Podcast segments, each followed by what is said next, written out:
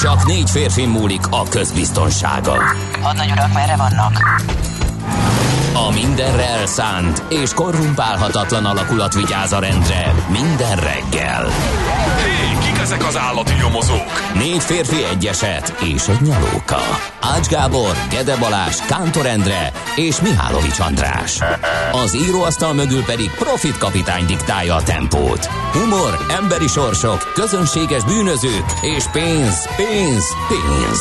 Egy különleges ügyosztály, a Gazdasági Muppet Show minden hétköznap reggel a 90.9 Jazzin. De is figyelj, ne csak a bárányok hallgassanak. De miért? Ha nincs pénzed azért, ha megvan, akkor pedig azért. Millás reggeli. Szólunk és védünk. Szép jó reggelt kívánunk mindenkinek itt a Magyar Népközt, eh, bocsánat, a Magyar Köztársaságban. 2022. január 13-a csütörtök van. Eh, Veronika napja itt a Millás reggeli stúdiójában. Ács Gábor és Kántor Endre. Értettük szerintem azonnal mindenki. Világos. Hát figyelj, ezt szerintem be kellett ide lőni az éterbe.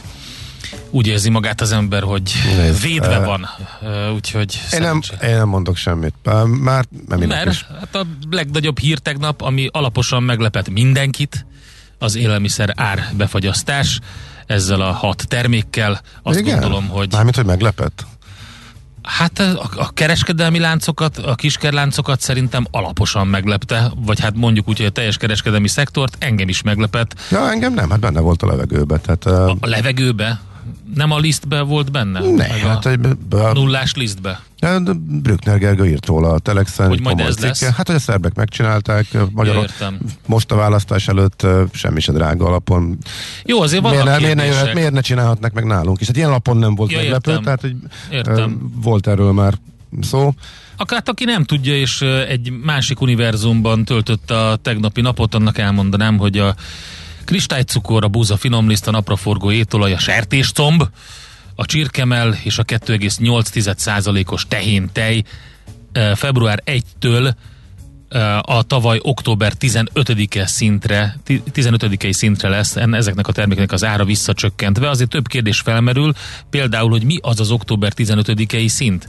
Mi lesz? Az egy átlagolás lesz, egy KSH ár lesz, vagy, vagy mi történik? Hát itt oda mellékeltek mellé egy árat, ami, ami magasabb, mint amennyire én a héten vettem ezeket. Én ezért nem értem, hogy ez, hogy jött ki, meg mi alapján, meg hogy na mindegy, nyilván van még benne persze kérdés. Szóval az agrárkutató árfigyelése viszonyítási pont lehet az országos átlagár, amit a KSH közöl, vagy Nem pedig tudom. a cégek saját korábbi ára oda visszavinni. Minden esetre Október 15, nem tudom, de többféle termék van egyébként. Most már legolcsóbb számít, vagy, vagy hogy működik? De én csirke mellett is, meg tejet is biztos olcsóbban vettem a héten, mint Igen. amit itt. Kik járnak ezzel jól és rosszul teszi fel a kérdést többek között a portfolio.hu. Legkevésbé rosszul a internacionalista, globalista, kizsákmányoló, kapitalista, multinacionalista vállalatok járhatnak, ezen belül is a diszkontláncok, mert minden bizonyal az ő árszintjükhöz lesz a legközelebb a befagyasztott ár. Hogyha Hogyha... Tehát náluk nem lesz, náluk, ők, náluk semmi nem fog történni gyakorlatilag. igen, tehát akkor köszönjük szépen, megyünk tovább akkor- ugyanezen a szinten. Legrosszabbul kik járnak? Valószínűleg Hát a falusi kisboltok, nem? bizonyám a magyar KKV-k, Gondolom én, kisboltok, mert hogy saját, most egy csak a tapasztalat alapján. Jó, ez az első, de hát uh-huh. nyilván csak ez csak egy ideig járnak rosszul, tehát két másodpercig, amíg össze nem kapják magukat, és azt nem mondják, hogy ho-ho-ho-ho, nem arra, mert azt fogják mondani, hogy kérem szépen, akkor ha a tehéntej, a sertéscomba csirkemel, az étolaj, a búza finomliszt és a kristálycukor ennyi, akkor bizony a többi termékünk meg lesz annyi. És akkor jól kirakják a matekot a többiből. Lehet. Biztos. Hallgató Hát azt kérdezi, ki fogja fizetni a különbözetet. Hát A ezt Bolt, most mondtam el, kedves hallgató, hogy mi fogjuk kifizetni, kedves fogyasztók, a különbözetet. Úgyhogy ezen kívül érdekes még az a felvetés, hogy minden... de azért ez nem, bizt, nem biztos. hát Tehát ugye Gábor, van, amikor így te, mint működik. kereskedő, tehát nyilván Ez, ez attól nem függ. fogod benyelni a ahol, mínuszt. ne, de, nem, ahol verseny van, ott uh, a verseny áraz. Uh-huh. Tehát ott te nem tudsz, Egyébként nem tudsz nagyon verseny emelni, volt. tehát, de pont a diszkontok emiatt nem fognak, nem is akarnának A emelni. diszkontok tehát, nem, a kisboltokról beszélek. Ja, ja, igen. Hát A kisboltok egyébként uh-huh. is egy drágább árszinten adták ezeket, hiszen ő hozzájuk nem azért jártak vásárolni az emberek, mert ö, olcsóbbak voltak, mint a diszkontok, hanem azért jártak, mert közel volt, vagy mert az volt ott, vagy az volt nyitva. Uh-huh. Ők ezzel harcoltak, ö, ezzel küzdöttek, ezzel voltak versenyben, éppen ezért náluk, hogyha mondjuk a csokoládé, vagy a narancs, vagy a nem tudom micsoda, még egy picit tovább drágul, pont annyival, mint amire vissza kell a többi termék árát vinni, akkor azt ugyan, ugyanúgy meg fogja venni a fogyasztó, aki uh-huh. éppen ott vásárolt. Közben a boltokban egyre több lehet az olcsó import élelmiszer, ugye ennek a hat befagyasztott terméknek az esetében, tehát ha megnézzük, hogy ki jár még rosszul, akkor egy valószínűsítető szenárió az, hogy akik egyébként magyar terméket juttattak el a boltokba, hogyha Hát a tejnél ez tipikus, igen, hogy olcsóbb a külföldi. és ez aztán ki is szoríthatja uh-huh. egyrészt a hazai, másrészt a jobb minőségű termékeket. Sok, sok izgalom, hát, kérem szépen. Szerintem nem érdemes ez annyira elemzésre. Hát én szerintem igen. Hát figyelj, én, én meg így elengedem. Én meg úgy vagyok vele, hogy hát figyelj.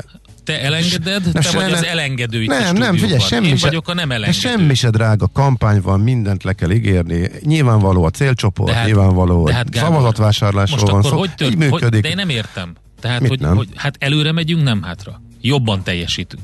Akkor hogy, hogy be kell fagyasztani az árakat, ha nő az életszínvonal és minden jobb? Nem tudjuk megvenni?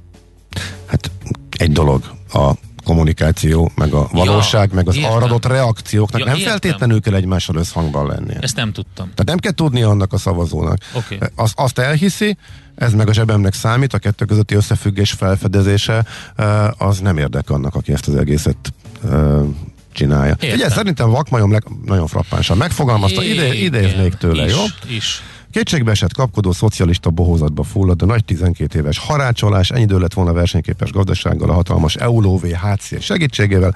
A vásárló erőt oda emelni, hogy totál ne számítson, hogy egy kiló lisztcukorolajtej vagy hús mennyi, tehát az intézkedés egy önkézzel kiállított szegénységi bizonyítvány arról, hogy sokak mekkora nyomorban vannak, és az állam költekezése által gerjesztett infláció most talcsra vágta őket, és ugyanolyan várható végeredménye lesz, mint minden efféle árszabályozó állami beavatkozásnak, hiány, ki lett próbálva ezerszer. Oké, okay, egyébként ennek idéztem. bizonyos részleteivel lehetne vitatkozni, uh-huh. Mhm. és nem biztos, hogy ok-okozati összefüggés van minden között, amit mondott. Most de melyik részére gondolsz? Hát túlságosan fel van fűzve egy ilyen, egy, egy ilyen De mi nem stimmel logikára. benne. De hát Hát nem, jó most figyelj, ha ide hívnánk a Pogácsa Zoltán közgazdászt, meg a Madár Istvánt, akkor ők sokat tudnának azon beszélgetni, hogy most akkor ez mennyire egyenes vonal úgy, ahogy ez így le van vezetve ebben a mondatban, de alapvetően értem, amit írt. Tehát én nem az egész kijelentéssel vitatkozom, hanem az, hogy most nem kezd így elfogadni teljes egészében az okokozati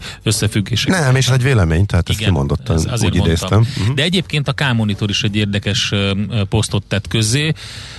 Ugye itt azt mondja, hogy a kristálycukorral nem vagyunk beljebb, mert az most is annyiba kerül, mint 2017-ben. A tej, a sertéscomb és a csirkemellés a keveset dráguló cikkek között van a KS adatai szerint 2017 óta.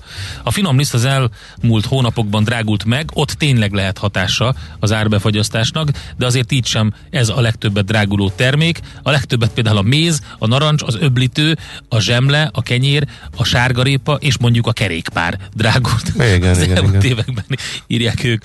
Jó, ez a kerékpár. Ez meg, meg a vaj, sok, vaj rengeteget drágult, és az nincsen benne, pedig alapvetően ez egyébként érdekes, hogy tényleg például pontjanak vannak, amik nem alig drágultak. És természetesen azonnal megjelentek a kiváló mémek is az interneten ezzel kapcsolatban.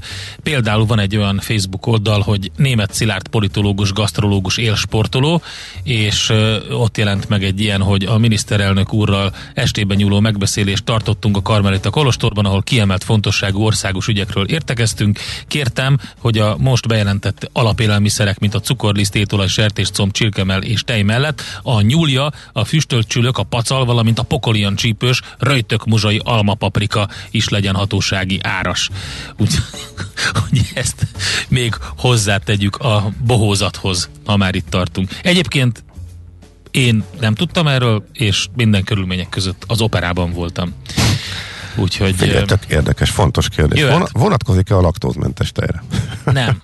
Csak a Csak a 2,8%-os tehén tej. Tehén tejre? Hát Arra vonatkozik. Hát Csak. Hát és, és a laktózmentes is az. Nem. Az nem az. Ezt te tudod, vagy gondolod? Csak azt mondom, Jó. Hát ez, figyelj, nem, nem. ez a bejelentett termékek között nincs. Hát, na, az se volt benne, hogy a prémium benzinre vonatkozik a árbefagyasztás, és mégis arra is vonatkozott, nem? Vagy hogy volt? Az csak, ez, ez egy döntése volt az egyik hálózatnak, nem vonatkozik. Az csak a 95-ösre vonatkozik, meg a dízelre. Hát az, az is 95-ös. Jó, oké, csak az alap. Jó, nem tudjuk. Akkor valószínűleg nem, de inkább nem tudjuk. Végül is. Hát az is 2.8-as és tej. ja, értem. Na, attól, Oké. mert hogy egy speciális ága, attól Oké. még... Jó, de ez csak egy kérdés.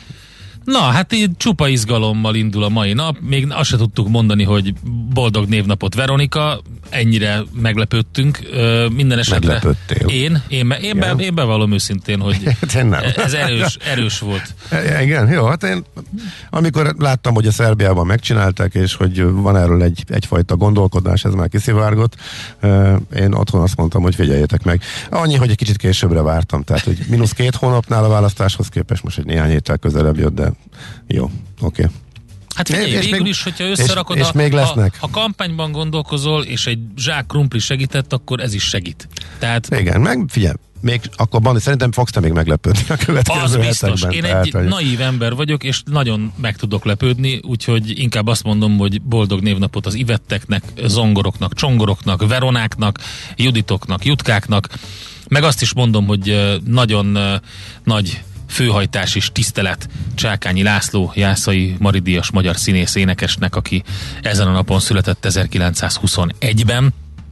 Szilvási Lajos író, újságíró is 1932-ben Eh, szerintem a romantikus ifjúkorban azért minimum egy szilvási könyvet elolvasott a hallgatóinknak a jelentős része. Palik László, sportriporter, terepralli versenyző is ezen a napon született 1962-ben. Róla sokat tudnánk, sok idézetet, de most ezt kihagyjuk. Patrick Dempsey-re kanyarodunk, aki szintén születésnapos, és Orlando Bloom is, és Liam Hemsworth is. Micsoda triád, kérem szépen itt a végén a születésnapos sornak. Bizony-bizony, most a hölgyek közül sokan elpirulnak, és azt mondják, hogy jaj, de jó, hogy Patrick Dempsey, Orlando Bloom és Liam Hemsworth ma ünnepel. De tényleg, hát ezek nagyon jóképű, sármos, és hát mindenképpen, hogy is mondjam, modell értékű férfiú emberek. Na, hát én azt gondolom, hogy a mostani újabb népjóléti intézkedés csomag hatására kénytelenek vagyunk zenélni egyet. Nézz is! Ne csak hallgass! millásreggeli.hu Na, hát nézzük, mit írnak Hát a a lapok. hallgatók fölemlegetik, hogy egy másik belga szám jobban rímelt volna ide, illetve, Igen, hogy a... Hát abban sokat kell sípolni. Az csak sípolásból hogy a, igen, a, a, a, renge- rengeteg sípolás lett volna benne, de valaki azt is írt, hogy a kormány is hallgatja, mert válaszol, válaszoltak arra, hogy hol az a hm, árvédelem. És hát ugye meg lett. Igen. Meg lett, Így meg lett, van. úgyhogy... Ez- hát de ez régóta honnan, kezdődött, honnan úgyhogy- jött az inspiráció? Igen. igen. Na, nézzük, hogy uh, mi történik, mit írnak a lapok. Én egy cikket ajánlanék a g7.hu-ról. Van-e bármi esélye Ukrajnának egy oroszok elleni háborúban? Teszi fel a kérdést a portál, és hát nyilván lehet, hogy egy egy költői kérdés minden esetre. Egyelőre semmilyen eredményt nem hoztak ezen a héten az Oroszország és az Egyesült Államok, illetve a NATO közötti tárgyalások. Az előbbi által igényelt biztonsági garanciákkal kapcsolatban. Így várhatóan egyelőre nem csillapodik az orosz csapatok Ukrajna határához vezénylésével kialakult feszültség. Hát nagy kérdés, hogy mi jön ezután. És bár a NATO főtitkára szerint pozitív jel, hogy az oroszok nyitottak a párbeszéd folytatására, meglepő lenne, hogyha beérnék újabb tárgyalásokkal, Ehm, és hát különböző esélyeket latolgat a cikk azzal kapcsolatban, hogyha itt komolyabb incidensre kerül ö, sor, akkor mi lenne? Hát a morál összezuhanása és a pánik az ukrán hadsereg soraiban az csak az egyik, ami olyan dolog, ami több esély, több, több öm, forgatókönyv alapján is hát könnyen bekövetkezhet. Az orosz védelmi költségvetés több mint tízszerese az ukránnak, de túl sok értelme egyébként a közvetlen összehasonlításnak nincsen, hiszen az oroszok sokat költenek például az atomarzenáriukra és a tengeralattjárókra. Ezek ugye alig ha vennének részt egy Ukrajna elleni háborúban, ami biztos, hogy bár az orosz hadseregben is még bőven találni hidegháborús eszközöket, ma már adottak számukra azok a fegyverek, amelyekkel távolról és a levegőből mérhetnek csapást az ukrán fegyveres erőkre jelentős saját veszteségek nélkül. Hát eh, nem egy, nem egy habkönnyű és eh, kellemes olvasmány, de ebben a világban, amiben élünk azért, eh, és hogyha valaki tájékozódni akar, akkor mindenképpen ajánlom. Minden napilapban természetesen az árstop a vezető eh, hír, annyi, hogy eh, a népszava hozzáteszi, hogy elindult a kampány, vagy hogy a kampányhoz kapcsolódóan uh-huh. tünteti föl már a címben, Eh, amúgy a többi lap az inkább csak, mintha örülne neki, úgyhogy nagyjából ezek vannak a print címlapokon, és hát én egy másik híren mm, sokkal jobban fönnakadtam Na, tegnap mondjad. a Uh, igen, és azt hiszem, hol is, igen, több helyen is írták, uh, uh, igen, vissza, visszajött Magyarországra az, hogy megjelent külföldi lapokba az, hogy a kézilabda Ja, igen. Európai Bajnokságra Igen, igen, érkező igen, igen, csapatok igen. kifogásolták. Kifogásoltak bizonyos dolgokat a magyarországi helyzettel kapcsolatosan. Egészen konkrétan azt leginkább két dolgot Hát, össze lehet hát könnyen, könnyen fogni. Az, hogy a szállodába uh, Miért össze nincsenek, miért nincsen betartva? tehát, hogy vegyül, egyrészt nincs, nincs, a szabályok is nagyon lazák, de még az sincsen betartva. Konkrétan ott idegenekkel kell vegyülniük reggelinél is, vagy akár csak a bárra lemennek, akik maszk nélkül az Mhm. arcukba lihegnek. Illetve a tesztelést sem csinálják meg úgy, ahogy ígérték. Elmaradoznak, káosz van a hogyha karácsonyt meg a és, szilvesztert is távol töltötte a családjától egy sportoló azért, hogy mehessen, tehát a, a, a mérkőzésekre részt vessen. Buborékban voltak, igen. utána bejön egy, egy, egy olyan országba, ahol, ahol flangálnak a wellness hotelekbe az emberek össze-vissza, maszk nélkül, és még azt sem értik meg, nagyon sokan még mindig, hogy nem feltétlenül magukat kell védeni a fertőzésen, hanem másokat is védenek az ellen, főleg amikor így terjed az Omikron, akkor azért az brutál ö, rossz lehet egy játékos számára. Tehát a most, amikor az Omikron így ilyen durván terjed, tehát egészen elképesztő módon, tehát, teljes, tehát lehet azt mondani, hogy uh, igazából egy nagyon-nagyon nagy feladat egyáltalán ezt az EU bajnokságot úgy megrendezni, hogy ne legyenek, ne alakuljanak ki gócok, ne fertőződjenek meg versenyzők, és nagyon kell rájuk vigyázni, akkor ezek, uh, hogy is mondjam, teljesen reális és kulturált módon előadott uh, félelmek. Ehhez Tök kép, de egyszerű. várjál, nem Tehát, is hogyha a de kiskereskedelemben megvan, hogy, hogy, hogy nem mehetsz be, anélkül, hogy és ott felszólítanak, hogyha véletlenül masz nélkül vagy, akkor egy hotelben miért nem lehet ezt megoldani? Figyelj, de várj, a választ láttad? Mert, Nem. Mert, hát ott, ott kezdődik a probléma. Nagy a magyar kézilabda válogatott Igen. Facebookjaként a szervezők reagálás. Az Európai Kézilabda Szövetség előírások meg maradéktalan be, betartásával velük közösen szervezzük az EB-t. Minden ország delegáció ősszel bejárta a, a szállodákat, semmilyen kifogást nem emeltek, hatályos jogszabályokat és a E- EHF protokollt mindenki megismerte, azokat betartjuk, részletes tájékoztatást nyújtottunk, mindenféle fölmerülő kérdés lapos választ adtunk, értetlenül állunk a franciák és a szerbek nyilatkozatai előtt, ha továbbá is fölmerülnek még jogos igények, akkor képesek és készek vagyunk rendezni. De hát nem arra, tehát egy, egy szó arról nincsen, amit valójában kérdeznek. Itt érdekel a szállodáknak a minősége. Nem a tavalyi francia foci válogatott által felvetett problémákra reagálunk. Uh-huh. Tehát, tehát válaszolnak pökhendi stílusban Igen, a arra, nem arra igen. válaszolnak, ami igazából fölmerült és problémaként fölmerült, és ilyen a kioktató, hát az én pofám még. Tehát Mhm. annyira, tehát értem, amikor az ember éppen alig várom, hogy induljon, és drukkoljak a magyar válogatottnak, meg nézem a meccseket, és akkor a magyar kézilabda válogatott nevében az ő Facebookokon jön ki ez a pökhendi kioktató, terelő, csúsztató, akármi.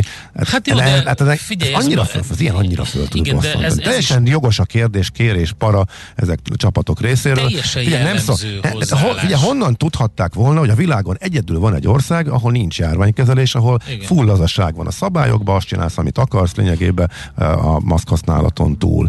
Eh, Ők egész évben erre készültek, itt a nagy esemény, eh, és, mi, és elképesztő szigorú szabályok alapján próbálják megúszni, hogy bekerüljön a csapatokhoz ez a mocskos Mhm. vírus, és akkor ezt látják.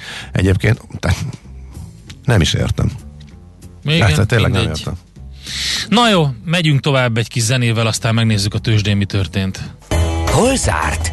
Hol nyit? Mi a sztori? Mit mutat a csárt? Piacok, árfolyamok, forgalom a világ vezető parketjein és Budapesten. Tőzsdei helyzetkép következik. Jó napja volt a Budapesti értéktőzsdének, másfél százalékos pluszban zárt a Bux Index, miután meg is látott azért egy mélypontot rögtön nyitás után. Amikor szerintem bejelentkeztek a szakértők hozzánk, akkor éppen lefele tartott a Bux, de aztán hirtelen 10 óra után meredek emelkedés indult, és szépen zárt, 54.400 pont fölött most már a mutató, és jó szerepeltek nagyon az OTP papírjai, 2,8%-os menetelés, ami azt jelenti, hogy folytatódott az előző napokban látott OTP rally, kifejezetten magas forgalom mellett zsákolják a befektetők a részvényt a remek tőkepiaci hangulat közepette, úgyhogy egészen szépen szerepelt. Azt mondja, hogy 18.600 forinton már az OTP, a MOL is majdnem 1,6%-ot tudott erősödni. Erősödött még a Graphisoft Park, az Akko, az Alteo, a 4IG, a negatív oldalon lehet kiemelni a Richtert 0,3%-kal, szintén a Magyar Telekom 0,3%-kal, és azt mondja, hogy az Autovalis 0,4%-kal, ha pedig az extent piacra vetünk egy tekintetet, akkor azt látjuk, hogy ha-ha-ha, micsoda brutális repesztő rally a Glosternél, majdnem 8%-os pluszban a Gloster papírjai, és hát ezzel messze felül teljesítő. A Cyber 4,3%-os pluszban, a többiek körülbelül 1%-ban, akik pluszosak voltak, DMKR meg a NAP, úgyhogy azt lehet mondani, hogy nagyon, nagyon jó teljesített a Gloster az Extent piacon. Amerikában kisemelkedés volt, nem volt túlságosan izgalmas a kereskedés az évelei esésből, egy kicsit visszabb jöttek a, a piacok, a, a rotáció mérséklődött, de azért, ha az idei teljesítményt nézzük, így közel két hét után, akkor azért szépen látszik, hogy a Dow Jones mínusz nullában van, a Nasdaq pedig 3%-ot esett már az idén, és az is érdekes egyébként, és több ilyen nap van, hogy az indexek emelkednek, de azért ez a darabszám mutató, tehát darabra jóval több részvény árfolyama esik, mint amelyik emelkedik, tehát mm. egyre szűkebb, és a, a nagyobbak viszik fölfelé a piacot. Most egyébként a 11 fő S&P szektorból 10 erősödött, és egyedül az egészségügyi papírok estek, úgyhogy nagyjából ez volt Amerikában a helyzet, meg ami még kicsi változás volt az elmúlt két-három napban, hogy ez a nagy omikron optimizmus, hogy úgyis gyorsan túljutunk rajta, nincs ezzel semmi probléma. Estek, sőt elég nagyot estek a, például a vakcina gyártók, uh-huh. miközben a, a piac már december végén elkezdett emelkedni. Ebben megváltó volt, hogy most már a mínuszos napokon is a vakcina gyártók fölfele tartanak, úgyhogy most már egy picit kevésbé optimista itt a Omikron lefutással kapcsolatosan a piac. Hát nagyjából azzal összefüggésben, ahogy az amerikai adatok azt mutatták, tehát otthon, hogy a dél-afrikai lefutás az nem áll a fejlett világban, tehát jobban fölfut és még nem tudjuk, hogy fut le ez a járvány hullám a legfrissebb nagyvárosi adatok alapján, úgyhogy valószínűleg erre reagáltak a befektetők. Tőzsdei helyzetkép hangzott el a Millás reggeliben. Itt van, megjött Czoller Andi, jó reggelt kívánunk! Jó reggelt! Andika, mi a helyzet? Azt nézem, hogy milyen egészséges reggeli italod van.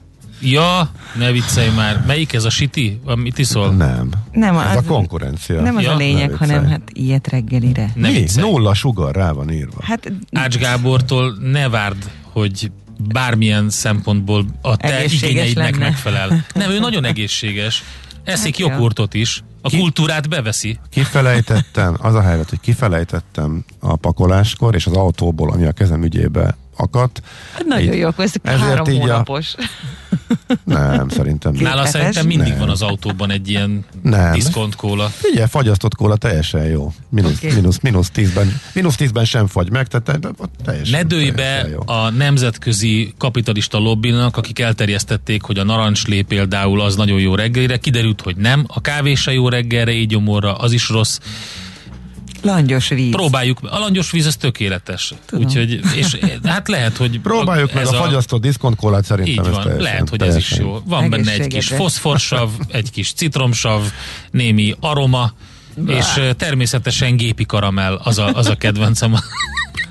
Úgyhogy az, De jót tesz az emésztésnek, mint Azt úgy. figyelj, és ebben nem megyünk bizt- bele, Bandi, az mert biztos, most hogy a jó. kedvenc témáját hoztam Értem. be. Ö, Én, én azt gondolom, hogy ezt mindjárt kiderül a hírek alatt, hogy ez mennyire jó, de ezt mi szerencsére, Andi, nem fogjuk megtapasztalni. Jó.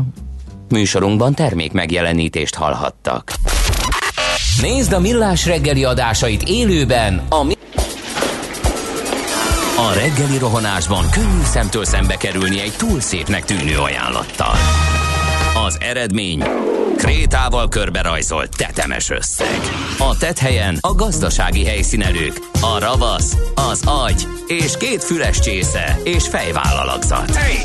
A lehetetlen küldetés megfejteni a Fibonacci kódot. A jutalom egy bögre rossz kávé és egy olyan hozamgörbe, amilyet még Alonso Mosley sem látott. Millás reggeli, a 90.9 Jazzy Rádió gazdasági mapetsója. Vigyázat! Van rá engedélyünk! A Millás reggeli fő támogatója a Schiller Flotta KFT. Schiller Flotta and Rent a Car. A mobilitási megoldások szakértője a Schiller Autó családtagja. Autók szeretettel. Jó reggelt kívánunk mindenkinek, ez továbbra is a Millás reggel itt a 90.9 Jazzy Rádióban.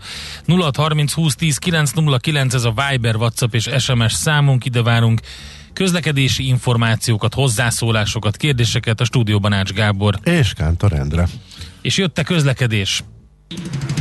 Budapest legfrissebb közlekedési hírei, itt a 90.9 jazz Azt mondja, hogy a nagyon hideget mindenki megemlíti, uh-huh. mínusz tizeket mértek, egy hallgató egy hőmérőt is elküldött, ami majdnem mínusz tíz fok van. Nekem pár napja küldte Google barátom az évfordulós képek között a négy évvel ezelőtti fotómat, amikor eh, a kocsi műszerfalán lefotózta a mínusz 20-at a kijelzőn, még sose láttam, egyébként avóta se, se előtte, se azóta volt egy mínusz 20-as január reggel, ez négy éve volt, ma mínusz 10 körül voltunk, úgy tűnik, hogy ez volt a leghidegebb reggel. A Nagy Lajostól Mogyi, mint a Pinty, Kerepesi is szellő, és te még a Blaha is könnyű szívvel engedett át. Apropó Blaha. A Hungária Hol van, az hol van híd Löpapa? felé Löpapa odafagyott a bicóhoz, mert nem írta meg, Ja, hogy mi igen. újság. Igen, igen. A Hungária körúton az Árpád híd felé a Magyaródi út előtt lezárták a külső sávot, itt gázvezetéket javítanak, különben sokan autóznak a főváros felé a vezető, főváros felé vezető főbb, főbb útvonalakon. Telítettek a sávok az M3-as autópálya bevezető szakaszán, és van egy M5-ös baleset, Röszke felé vezető oldalon 48-as kilométernél van baleset, a sérült járművek és a törmelék elfoglalja mindkét forgalmi sávot, és a leálló sávot is. Áll a forgalom, aki teheti, már Újhartyánnál térjen az 5-ös főútra, és Örkénynél térjen csak vissza. Budapest, Budapest, te csodás! Hírek, információk, érdekességek, események Budapestről és környékéről. Azt mondja, hogy nem tetszenek a tervek új Budának, ezért eredménytelennek nyilvánítják a kelenföldi pályázatot. Van egy ilyen, ugye a Bikás Parki metroállomás közelében álló tömböt újjáépítenék, de a civilek szorításában új Buda hátrébb lépett. Már hónapok óta ment az üzengetés a főváros, a 11. kerület és a Bikás Park környékét féltő civilek között. A Tétényi és Etele utak sarkán található lapostetős kétszintes üzletközpont ugyanis dózerolásra érett a városvezetés szerint, azonban a civilek attól félnek, hogy a borzasztóan túlzsúfolt, túlépített kerület csak még egy nagy toronyházat kap, ami még nagyobb forgalmat vonz majd. Úgyhogy most egyelőre ehm, visszalépett az önkormányzat ettől, mert hogy az új budai kerületvezetés már régóta is mondta, hogy vétójoga van abban, hogy a többségi tulajdonos főváros mit kezdhet az épülettömbbel, illetve az ingatlannal magával, úgyhogy most ez a vétójog érvénybe lépett. Azt nézegettem, hogy ismét van egy felmérés arról, hogy milyen sokan akarnak még kiköltözni a városból az agglomerációba. Ez a Publikus népszavának Mhm. mm-hmm. készített felmérés, amit a portfólió is idéz. Um, nagyon erős a kiköltözési hajlandóság, eh, és eh, sokan azt mondják, hogy eh, ha javulna a helyzet már, mint zöldülés ügyben a fővárosban, akkor sem tennének le a szándékokról. A kifejezetten az agglomerációba készülők körében 78%-ot ez sem hatja meg. Ha az autóforgalmat sikerülne, sikerülne visszaszorítani, 63%-ot ez sem érdekelné. Ugye most már az érdekelne, hogy akkor viszont ez a hullám ez sokkal erősebb annál, mint amit mondjuk én gondoltam, hogy, hogy mitől ment ez ennyire föl. Uh-huh. Az árakat értem, ebben a cikk nincs, de az árak is nagyon fölmentek már az agglomerációba is mert ugye ameddig ott azért kicsit kijebb menve lehetett normális lakásokat, illetve akár még családi házakat is venni, addig, addig értettem, de most, hogy ez nincs, nem tudom, akkor még kijebb kerül majd az agglomeráció hát, határa? Egyrészt, nem tudom, fog egyrészt, ez... másrészt olyan településekre kerül, ahol amelyek nem voltak annyira felkapottak tehát ö, nagyobb kompromisszumra, ö, nagyobb kompromisszumot kötnek az emberek, tehát hogyha mondjuk, mit tudom én, nincsen kötött pályás közlekedés, eddig, eddig cél az, volt. Az de... gyönyörűen látszik az árakon, igen. Igen, igen és igen. akkor Milyen vagy, közel vagy laksz egy vasútállomáshoz, ahol vasút, gyorsan bejössz. Vasútállomás, meg több, több úton be tud jönni az ember Budapestre, hát ez egy, ez, ez egy álomszerű dolog, Aha. és akkor utána jön a többi, akkor nem, nem mindenhol van kiépített út mondjuk, kevés, kevésbé szeretnek olyan helyre költözni. Mondjuk eleve már nem olyan jó az infrastruktúra, meg az ellátásoknak a szintje, és már azzal kell számolni eleve, hogy, ele, hogy autóval hordják más településekre, vagy akár be Budapestre, iskolába, vagy óvodába is a gyerekeket. Szóval rengeteg ilyen van, de egyértelmű, hogy az áraknak a, az emelkedése és az a telítettség az a, afelé mutat, hogy, hogy kiegyeznek ilyenekkel is az emberek. Úgyhogy igen, nő az, az agglomerációs Miközben kör. egyre kevésbé szívesen látják őket. Ugye hát erről, erről volt szó a másik oldal az, igen. A zsákbéki eset eh, kapcsán, igen, pont itt ebben a rovatban, hogy eh, módosítják a feltételeket a, a beépíthetőség hát illetően, illetve egyre több polgármester mondja azt, hogy megteltünk, köszönjük szépen, lehet innen még kiebb fáradni. Úgyhogy ez, hát ez valószínűleg a következő éveknek egy komoly uh, problémája lesz, hogy ezt hogy sikerül menedzselni, meg hogy ez, eh, ehhez hogy sikerül majd egyáltalán infrastruktúrát biztosítani. Szétszincálták a régi államigazgatási főiskola bejáratát a Gellért hegyen, írja 24.hu. Tegnap munkagépek kezdték szétverni a Gellért hegy dél oldalán található egykori államigazgatási főiskola bejáratát, ami azt jelzi, hogy hamarosan megkezdődik az épületek átalakítása. Küldtek be az olvasók fotókat, a területen már felállították a bontási és építési munkához szükséges konténerirodákat is, és hát természetesen az értékes ingatlan együttest, ahogy erről korábban beszámoltunk, a Corvinus Egyetem kapta meg az államtól, az épületek az egyetemet fenntartó mecénás Universitát Novartis Corvini alapítvány tulajdonába kerültek és ennek az egész beruházásnak majd sok minden történik itt. Oktatási és innovációs központ felépítése, a beruházás költsége megközelíti a nettó 14 milliárd forintot. pillanat, még csak a legfontosabb üzenetet nem vettem észre a közlekedésbe, ezt gyorsan pótolom. M5-ösön örkény lehajtó előtt csúnya baleset, teljes útzár, gigadugó. Most mondtam. Ja, jó, akkor én meg belemerültem. És nem baj, hogy ugye, ugyan most mondtam, új hartjánál érdemes letérni, mert Igen? hogy a, a, a baleset, a, a járművek minden, minden sávot elfoglalnak, meg a törmelék, aki tud új hartjánál térjen le, és majd örkény után térjen csak vissza. Itt a hallgató a dabasi lehajtót javasolja az a is jó. Az de, is jó. de igen, a lényeg az, hogy akkor elmondtuk mindkettőt. Nekünk a Gellért hegy a Himalája. A millás reggeli fővárossal és környékével foglalkozó robata hangzott el. Ezt a zenét a Millás reggeli saját zenei válogatásából játszottuk. Hogy mi tartja bennünk a lelket? A remény. Millás reggeli. Na hát természetesen már novemberben lehetett látni azt a folyamatot, ami most arra beérett. A kérdés, hogy a jövőben mi történik majd, de az biztos, hogy alig több mint két hónap alatt ötödével emelkedtek a korábban legkeresettebbnek számító tíz éves kamatperiódusra kínált jelzálog hitelek top kamatai. És hát a kérdésünk természetesen az, hogy miért ezt szegezzük Nagy László Nándornak, a Money.hu kommunikációs vezetőjének. Szervusz, jó reggelt! Jó reggelt, sziasztok! Szóval miért emelkedtek ezek a kamatok ennyire? Hát a megoldáshoz azért nem kell komolyabb tanulmányokat folytatni. Egyszerűen a kamatemelési ciklus ugye elindult valamikor tavaly májusban, vagy tavaly júniusban, azonban a bankok mm, egészen sokáig visszafogottan lépegettek előre, szeptember-október környékén még arról tudtunk beszélni, hogy egy ilyen félig meddig kegyelmi állapot van a Mhm. lakáshitel piacon, hiszen a, akkor még visszafogott jegybanki kamatemeléseket eh, nem, vagy csak szegmensekben adták vissza a bankok. Azonban amikor a jegybank eh, lépést váltott, és ugye hetente elindult a kamatemelés, akkor onnantól kezdve elég egyértelművé vált, hogy itt lépni kell, hiszen a források elég jelentősen megdrágultak.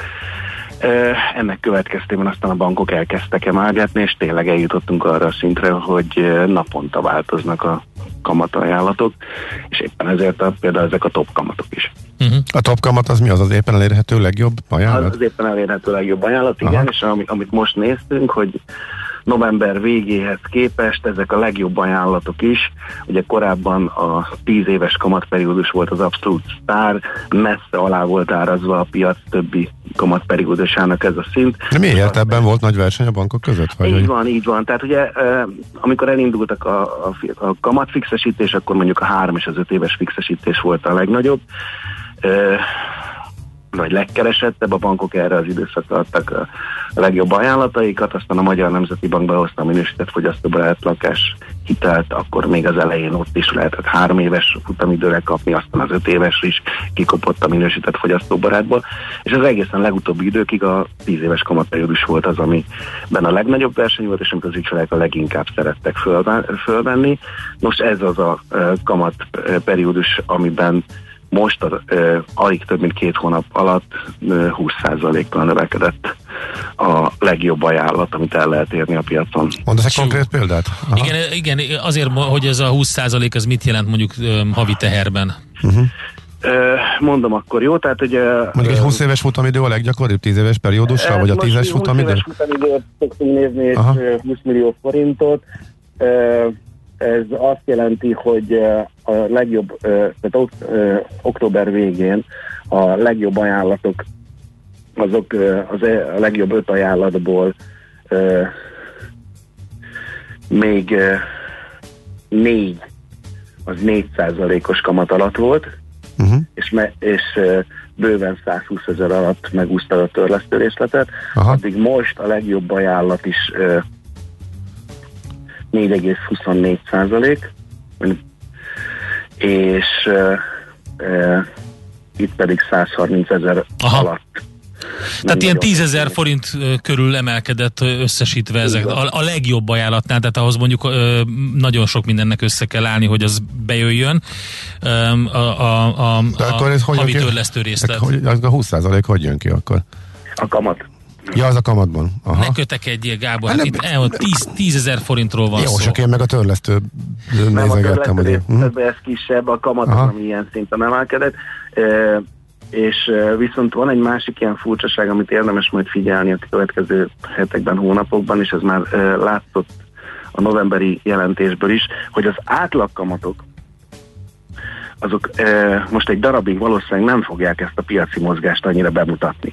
Mert ha megnézitek az MNB-nek a statisztikáit, akkor a, az októberi 4,4%-ról 4,26%-ra csökkent a lakáshitelek átlagkamata, és ez nagy vonalakban egyébként annak tudható be, hogy e, jönnek a támogatott hitelek, illetve itt ebben az esetben konkrétan az, hogy megérkezett az zöld hitel a piacra. Aha.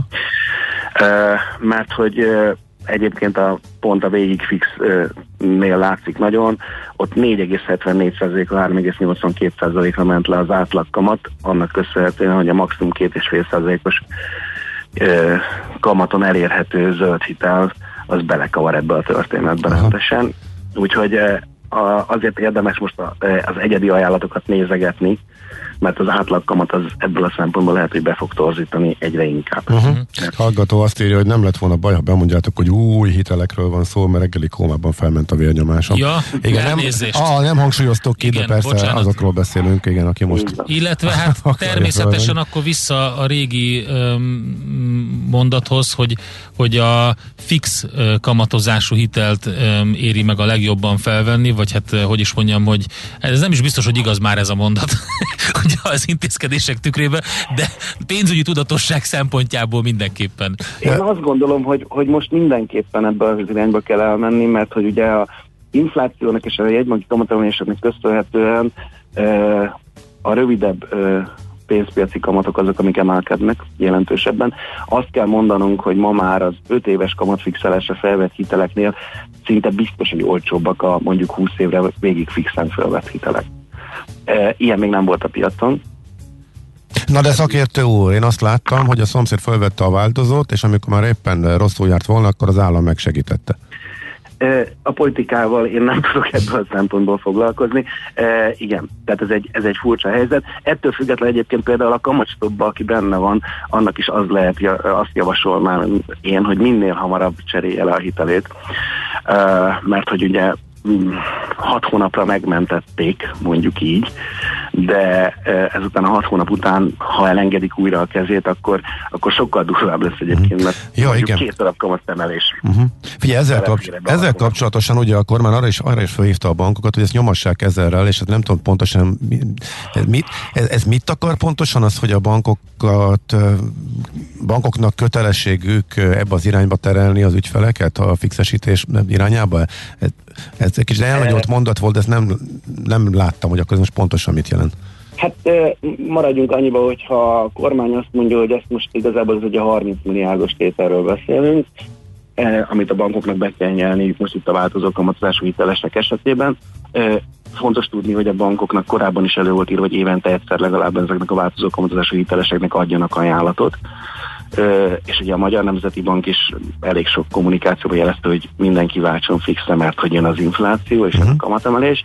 Aki meg nem lépett, az, az nagyon nehéz lesz meggyőzni arról, hogy ő váltson fixre, viszont azt gondolom, hogy ez a kés, ami most a bankok torkának van szorítva, ez még jobban arra irányítja őket, hogy, hogy bizony meg kéne próbálni ezeket az embereket valahogy mégiscsak átcserélni az ő hitelüket, mert előfordulhat az is, hogy a kormány úgy dönt, hogy júniustól akkor ezt még tovább folytatjuk, hiszen ne felejtsük el, a moratóriumot is első, első időszakban 9 hmm. hónapra hirdették meg, és a most, aki még benne van, annak pedig 26 hónapja lesz, amit eltölt a védernyő alatt, és még nem tudjuk, hogy lesz a folytatás. Hát nem tudjuk, de egy választás után kevésbé valószínű, hogy van folytatás, mint előtte. Ennyit tudunk, de igazából senki nem tudhatja. Úgyhogy azért gondolom, hogy a, a, a, a fixesítés, vagy a, a, a váltás egyrészt az ügyfeleknek megéri, főleg amiről most beszélgetünk, hogy, hogy a hosszan fix most nagyon-nagyon olcsók fajlagosan. Aha. És a másik, hogy minél hónappal, hogyha megyünk előre, ha lehet hinni az elemzéseknek, hogy 5-5,5%-ra azért föl fog menni ez a, az alapkamat június környékéig, akkor minél később történik ez a fixesítés, az új hitelek kamata annál magasabb lesz. És akkor jön a következő kérdés, hogyha esetleg elfogadjuk azt, hogy valamikor majd szép lassan megfordul ez a világ, és újra csökkenni fog az infláció. Most ugye 2022 végére teszik azt, hogy már láthatóan csökkenni fog valószínűleg a magas bázis miatt is. Akkor mi lesz a kamatokkal, és akkor lehet, hogy egyébként, és ezt most nem akarom hangosan mondani, csak halkan mondom, hogy lehet, hogy akkor a változó kamatozású ismét nyerni fog. Na erre céloztam imént éppen, de mindegy, a lényeg az, hogy szerintem, hogyha nyugodtan akar aludni valaki, akkor a, a saját magának biztosítsa be a fixel. Ha, ha véletlenül túlfizet fizetne ahhoz képest, ugye, hogyha összesítésbe viszi, akkor tekinthet rá úgy, mint egy biztosítást. Egyrészt igen, tehát azért mondom, hogy ez a most jelenleg a 10, 10 éves top kamatok és a végig fix top kamatok közötti kamatkülönbözet az 30%-ról, az október végi 30%-ról 10%-ra csökkent. Ez már minimális, és hogyha uh-huh. ez így folytatódik a pénzpiacon, akkor ez is kiegyenlítődik, vagy olcsóbb lesz a végig fix hitel, és ez igen, az egyfajta biztosítás. És a másik pedig, amit nem szabad elfelejteni, hogy nem csak most lehet ö, ö, hitelt cserélni, hanem majd valószínűleg a jövőben is, úgy gondoljuk, hogy a piaci kamatok most már elindulnak lefele, hagyjon az Isten, de egyébként még inkább pont az ellenkező irány lesz jó, jó pár hónapon keresztül. És akkor lehet ugyanúgy megcsinálni, hogy akkor, akkor váltom ki újra a hitelemet valami olcsóbb konstrukcióra. Tehát én azt gondolom, hogy eh, nem baj, hogyha felelősen állunk a pénzünkhöz, és nem azt mondjuk, hogy benne ülök egy hitelben uh-huh. x éven keresztül. Eh, ráadásul a, mi a Money.hu-nál nagyon régóta mondogattuk, hogy ezeket a ügyfelet megsegítő hitelcseréket, ezeket próbáljuk meg mindenféle költségmentesíteni, és hál' Istennek a mostani kamatstopban már benne van, hogy ez a, ez a szerződés módosítás, ami a kamatstoppot jelenti magát, ezt most már nem kell közjegyző elé vinni, ha ilyen hitelkiváltás történik pont a kamatstop ideje környékén. Uh-huh. Oké. Én azt gondolom, hogy ez, ez megint egy pozitív dolog, több tízezer forintot spórolunk, sokakat ezt tartott vissza egyébként, hogy van. Oké. Okay. Köszönjük szépen az infókat, és akkor további szép napot neked, jó munkát! Szervusz! Nagy László Nándorral beszélgettünk, a Money.hu kommunikációs vezetőjével. Néhány hallgató észrevétel. Hú, ez még a kézilabda mm. Sztorihoz, igen, igen, csak hogy röviden összefoglalva itt arról volt szó, hogy a, meg, megjöttek, meglepődtek a, külföldiek, kézilabdázók, és uh, otthoni újságoknak nyilatkoztak, ami szépen visszaszivárgott mm. Magyarországra, hogy itt uh, burokba éltek, nem tudtak karácsonyozni a családjukkal, mert hogy annyira elkülönítették őket, hogy mindenképpen megúszták uh, betegség koronavírus fertőzés nélkül, hogy kezdődik az Európa-bajnokság. És erre idejöttek, és a szállodába össze vannak eresztve bárkivel, és a nyakukból ihegnek maszk nélkül. Szembesültek a magyar járványkezelés sajátossága, illetve itteni valósággal, és ezt kifogásolták, és erre egy pökendi, és nem a kérdésre válaszoló, teljesen másra reagáló közleményen válaszolt a Magyar Kézilabda Szövetség, a Magyar Kézilabda válogatott uh, nevében, illetve Facebook oldalán, ugye erről beszélgettünk, és írt egy hallgató, hogy jogos a felvetés, uh, de szerintem a szerb kézilabda válogatott, és de remélem a szerb kézilabda válogatott nem bulizott együtt az évvégén Novák, Novák Vagy eh. Nyilván nem, de értjük, értjük, hogy mire akar ezzel a hallgató utalni. És a másik hallgató pedig azt mondja, hogy ezt már tökre kiszámolták, hogy egyszerű interspár, és az még az interspár még a drágábbak között van, ugye eh, Budapesten is. Eh, Ha most bemész, eh, olcsóbban vásárolsz, mint a hatóságjár, amit meghatároztak az egészen. Tehát nem csak az a két termék, ami nekem is föltűnt. Aha. Úgyhogy Hát, kérem ez, szépen. ez tök egyszerű számítás, de hát nem is ez a lényeg, tehát azért azokon a helyeken, ahol Nincsen minden sarkon hard diskont, uh, ellenben billegő körzetek vannak, és a választás ott fog valószínűleg eldőlni.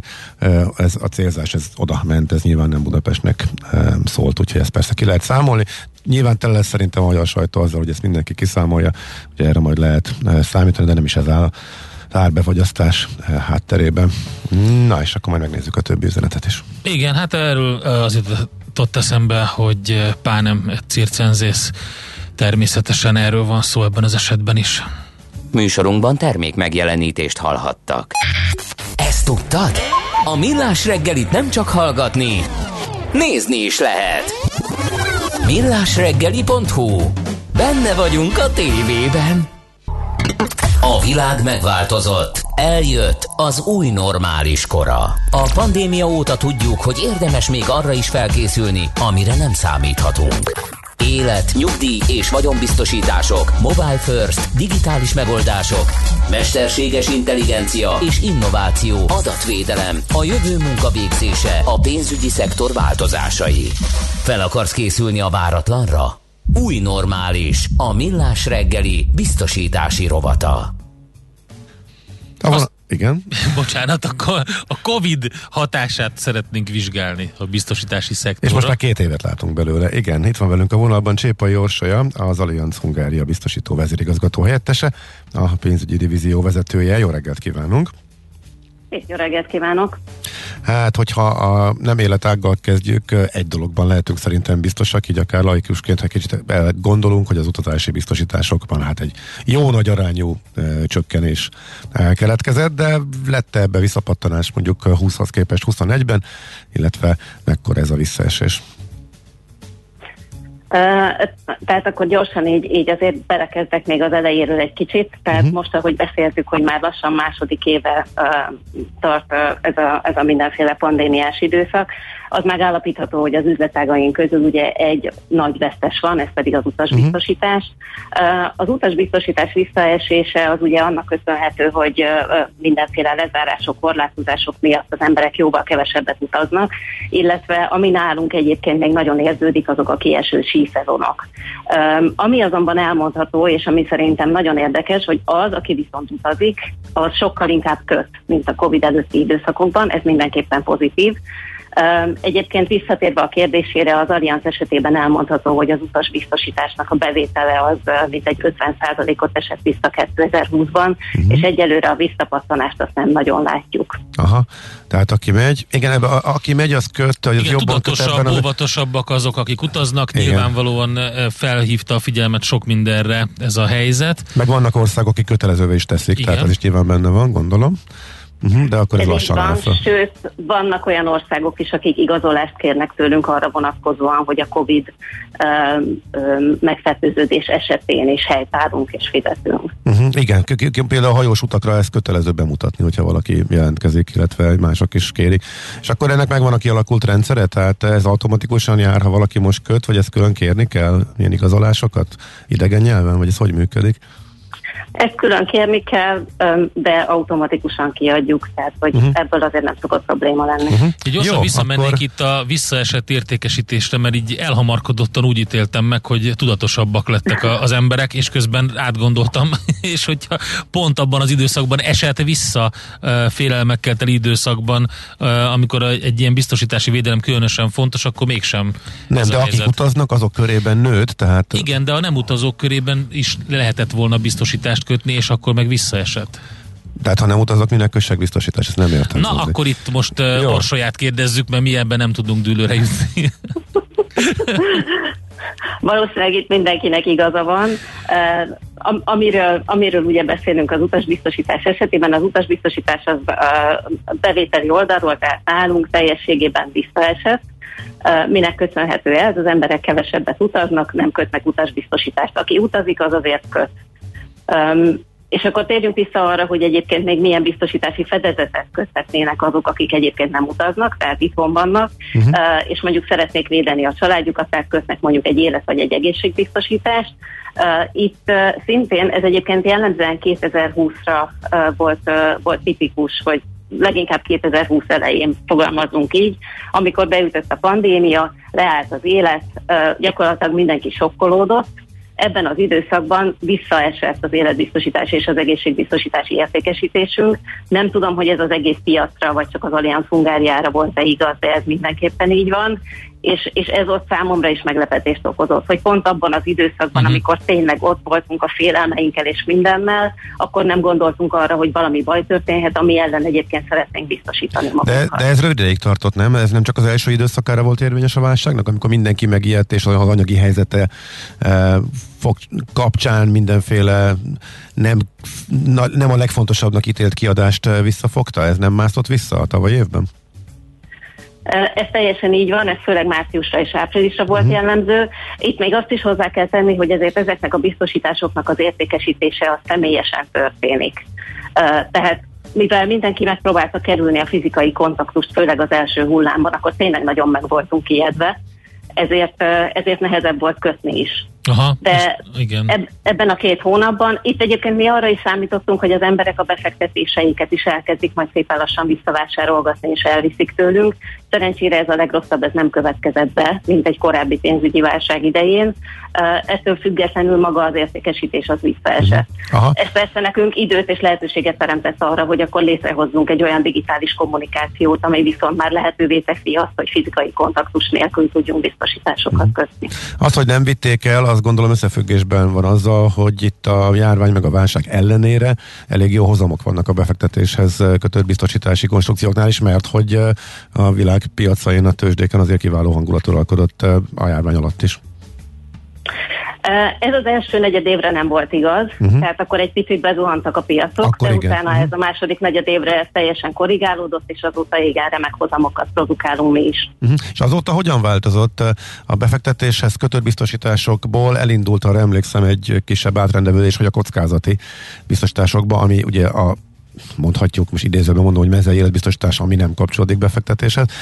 Ez megmaradt a mai napig, vagy visszatértek a befektetéshez kötött konstrukció, konstrukciókhoz inkább a vásárlók? Mi, mi a számainkon úgy látjuk, hogy az emberek elkezdtek tudatosan kockázati életbiztosítást kötni.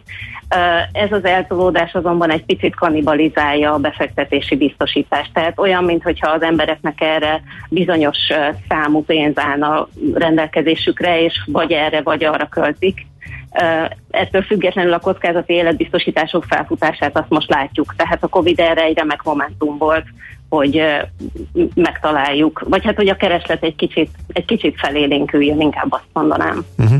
Akkor kicsit visszaugorva a nem élet, nem élet ágra, a gépjármű biztosításoknál ott azért hallottuk, hogy ott jó nagy felfutás volt. Ugye ott is volt persze egy pár hetes sok, emlékszünk tavaly tavasszal, de azt követően a biztosítók részéről folyamatosan pozitív nyilatkozatok jöttek. Szóval mi, hogyan alakult ez a gépjármű ágazatban? Igen, a gépjármű biztosítás az az egyik legszerencsésebb ágazat volt nyeresség szempontjából mindenképpen a pandémia alatt. Egész egyszerűen azért, mert az emberek kevesebbet használták az autójukat, és mivel kisebb volt a forgalom, ezért kevesebb volt a balesetek száma is, így az úgynevezett kárgyakoriság, azaz a károk darab száma az jelentősen visszaesett.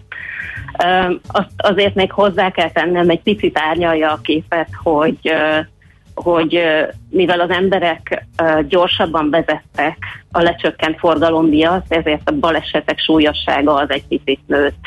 Tehát a, a, a kifizetett károk értéke az viszont magasabb volt de ez nem tudta kompenzálni azt, hogy az emberek tényleg nem használták az autóikat, és így nem voltak balesetek. Uh-huh. Tehát 2020-ban egyértelműen itt megjelent valamiféle extra nyeresség a biztosítóknál, már azon biztosítóknál, akik a kétjármű ágazatot művelik. Uh-huh. És mi történt ezzel a nyerességgel? Visszaadták, tartalékba, zsebre tették, ebből lett valami extra kínálat, vagy hogy mi történik ilyenkor, hogyha hirtelen fölmegy a nyerességszint? Mi, mi 2020-ban őszintén csak egy kicsit ledöbbentünk, és akkor tartalékba helyeztünk mint egy két milliárd forintnyi összeget, és akkor 2021-ben döntöttünk úgy, hogy ezt megosztjuk az ügyfeleinkkel, és itt mi ingyenes fedezeteket biztosítottunk a számukra, tehát mindenki, aki gépjármű biztosítással, kötelező felelősségbiztosítással rendelkezik nálunk, kapott tőlünk ingyenes jogvédelmi, asszisztans és baleseti halálfedezeteket. Tehát ilyen kiegészítő fedezeteket, amik korábban nem voltak benne egy adott konstrukcióban. Aha. Így van, okay. igen. Mire számíthatunk idén, vagy hát illetve az élet folyamatosan uh, nagy fordulatokat produkál, a járványhelyzet is most még bizonytalan. Hogy lehet így tervezni, mire számítanak mégis a hogyan lehet így tervezni, mire számítanak az idei évben a biztosítási mm. ágakban? Mi arra gondolunk, hogy a nem életbiztosítások azok szépen lassan visszaállnak a COVID előtti időkre. Az életbiztosítások esetében én számítanék felfutásra, és, és ott sajnos ennek van egy másik oldala is, hiszen a COVID az, az némi többlethalálozással is együtt jár, tehát ott nyilván nálunk a, a, akár alakulásban is meglátszik ez, hogy, hogy 2020-ban mintegy 10%-kal, 21-ben pedig egy olyan 16%-kal magasabb volt a halálozás, mint a 15-19-es években. Uh-huh. Oké, okay. hát nagyon szépen köszönjük, jobban látjuk a hátterét is a, a számoknak a biztosítási szektorból. Szép napot, jó munkát kívánunk! Nagyon szépen köszönöm. Viszont hallásra. Viszont hallásra. Csépa Jósajával, az Allianz Hungária vezérigazgató helyettesével, pénzügyi divízió vezetőjével beszélgettünk. A világ már nem az, ami volt, de felkészülhetsz a váratlanra. Legyen a biztosítás a hatodik érzéked. Új normális. A millás reggeli biztosítási rovata hangzott el. Na, van egy olyan hír, hogy jaj, gyorsan akartam mondani. Igen, hogy többen megpróbáltak leiratkozni a kormány hírleveléről, de, de nem tudnak. Tehát hiába kérik, hogy töröljék a címüket, írja telex.hu. Volt, aki többször is megpróbálta, tehát vannak ilyen kitartók, azokból uh-huh. az olvasói levelekből derült ki, amit egy cikk után kapott a Telex, akik arról írtak, hogy azoknak is küldött e-mailt a 2022-től osztott kormányzati támogatásokról a kormány, akik akkor adták meg az e-mail címüket és a szükséges felhatalmazást, amikor az oltásra uh-huh. regisztráltak, feltehetően abban a hiszemben, hogy csak az oltásokkal és járványkezeléssel vagy járványhelyzettel kapcsolatos leveleket Hát ez kapni. volt az ígéret, kétségtelen. Már ugye akkor, amikor a vakcina regisztrációs oldal oldal elindult, akkor is felmerült, hogy ez a hozzájárulás túlságosan általános, és hát lehetőséget teremt arra, hogy más témákban is használják. Minden esetre az történt, hogy többen jelezték, hogy megpróbáltak akár választlevélben, leiratkozásban, de ez úgy nem sikerül, úgy látszik, úgyhogy marad a, az a, az a probléma ugye, hogy mivel pontosan az ilyen jellegű tájékoztatást, tehát az oltással, időponttal, járványkezeléssel, ami esetleg fontos lehet, pontosan ezek miatt nem lehet csak egyszerűen beszpammelni az üzenetet, hogy spam mappába rakja. Miért ne lehetne minden más megtalálsz korrektebben, mint amit ők küldenek máshol. Tehát Lehet, de hogy valaki a, a, arra gondolja, hogy talán van olyan információ, Igen. ami rögtön ide érkezne, és vele kapcsolatos lehet, olyan, személyes. lehet olyan pillanat, ami... Igen, és éppen ezért ez egy, ez, egy, ez egy probléma, de minden esetre megpróbáltak, tehát valaki ezért nem iratkozik le, van, aki pedig megpróbált leiratkozni, nem, nem működött, úgyhogy azt mondja, volt olyan, aki hatszor iratkozott le, azóta is kapja ezeket a leveleket. Hát igen, ezt, eh, ezt mindenképpen orvosolni kell. Na, mi Hát megyünk kéne? tovább. Miért kéne? Hát, Hát azért, mert ez nem vannak arra megfelelő törvények a Jaj, hát adatkezeléssel kapcsolatos, stb. Tehát ombudsmanhoz is lehet fordulni ebben az ügyben, mondhatnám. Jó, hát í- nagyjából Igen. tudjuk, hogy mik az ilyenkor szokásos utak. Na, kíváncsian várjuk, hogy aki ezt megfutja, akkor milyen eredménnyel jár majd. Mi pedig megyünk tovább, mégpedig Czoller Andi híreivel és információival. Na, be sem mer jönni a kólámat látva. Na, kíváncsi vagyok, hogy mert a, miért, majd megfenyegetted megkérdezem. azzal, hogy megitatod vele azért. De nem, nem, nem, én nem ezt mondtam, én azt mondtam, hogy a nagy élő kólakóstoló tesztben szeretném, hogy részt vegyen, amelyet mereven elutasított, Igen. úgyhogy Igen, igen. na jó, még majd szerintem rábeszélem, mert tök fontos lenne, tehát így az előző óra végén előadott monológia után én szeretném, ha ebben benne lenne. És majd pedig a TikTokkal foglalkozunk a következő blokkunkban. Egy érdekes kultúra és gazdaság hír is ide kapcsolódik. Képzeld el, hogy a TikToknak is köszönheti a pókember, hogy letarolta a mozikat. Egészen rövid idő alatt nőtte ki magát az idétlen kihívások és dalszövegre tátogó tinik játszóteréből a TikTok a techvilág egyik meghatározó tényezőjévé. Például a pókember nincs hazaút kasszarobbantó sikerében. Például közrejátszott az is, hogy a Sony minden eddiginél nagyobb hangsúlyt fektetett a TikTok kampányra. Ennek köszönhetően a közösségi berkekben még a csapból is a szuperhős hős folyt. Hát, hogy ez Na de- pontosan de hogy kett- működik, de mi kettő a biznisz, Nem független mi a modell. hát a ténik körében elhintette, és onnan terjed, és ők nézik. Igen, de hogy- Nem? Tehát attól igen. még ez valahol... Ja, hogy független egymástól a kettő szerinted nem független. Nem, nem, nem, nem. Beleöltek hogy- a kampányba egy rakat pénzt, amit mondjuk pár évvel ezelőtt elképzelhetetlen lett volna, hogy mondjuk egy ilyen, port, egy ilyen, egy ilyen közösségi oldalon költsenek, és megjött az eredménye, óriási kasszasiker lett, elképesztő dollármilliók folyt, folytak be a Sonyhoz, úgyhogy Én csak azt mondtam, hogy teljesen normális, hogyha a célközönséget ott érik el, amit ők használnak. Tehát igazából és az a TikTok per pillanat. Igen, de az, hogy ennyi idő alatt ilyen hihetetlen uh-huh. népszerűségre tett szert ez a platform, ez nagyon érdekes. Ezt fogjuk megbeszélni majd Buza Balázsjal, az Intren Kreatív Tartalom és Social Media üzletlágának vezetőjével 8 óra után. Még egy üzenet, ez most esett be. Igen, átve az iménti témára. Mi hetekig dolgoztunk a jogászokkal, hogy uh, minkegyen, gondolom meglegyen uh, egy uh, GDPR formon, Igen. hogy kezeljük az adatokat, hogy töröljük, nem beszélve arról, hogy mekkora büntetés szab ki az állam, ha nem felesz, nem felesz meg a szabályoknak. Igen, tehát hogyha az állam uh, a szabály betartató, és te meg egy magánszemély vagy, akkor így működik, de a magával szemben, önmagával szemben áll az állam, akkor nem annyira feltétlenül szereti önmagánál betartatni a szabályokat, mégis csak ugyanez derült ki ebből a történetből is. Igen, vicc az egész írja a hallgató. Igen. Műsorunkban termék megjelenítést hallhattak. Hé, hey, te mit nézel? Nem tudtad? A Millás reggelit nem csak hallgatni, nézni is lehet. millásreggeli.hu Nézzünk, mint a moziban!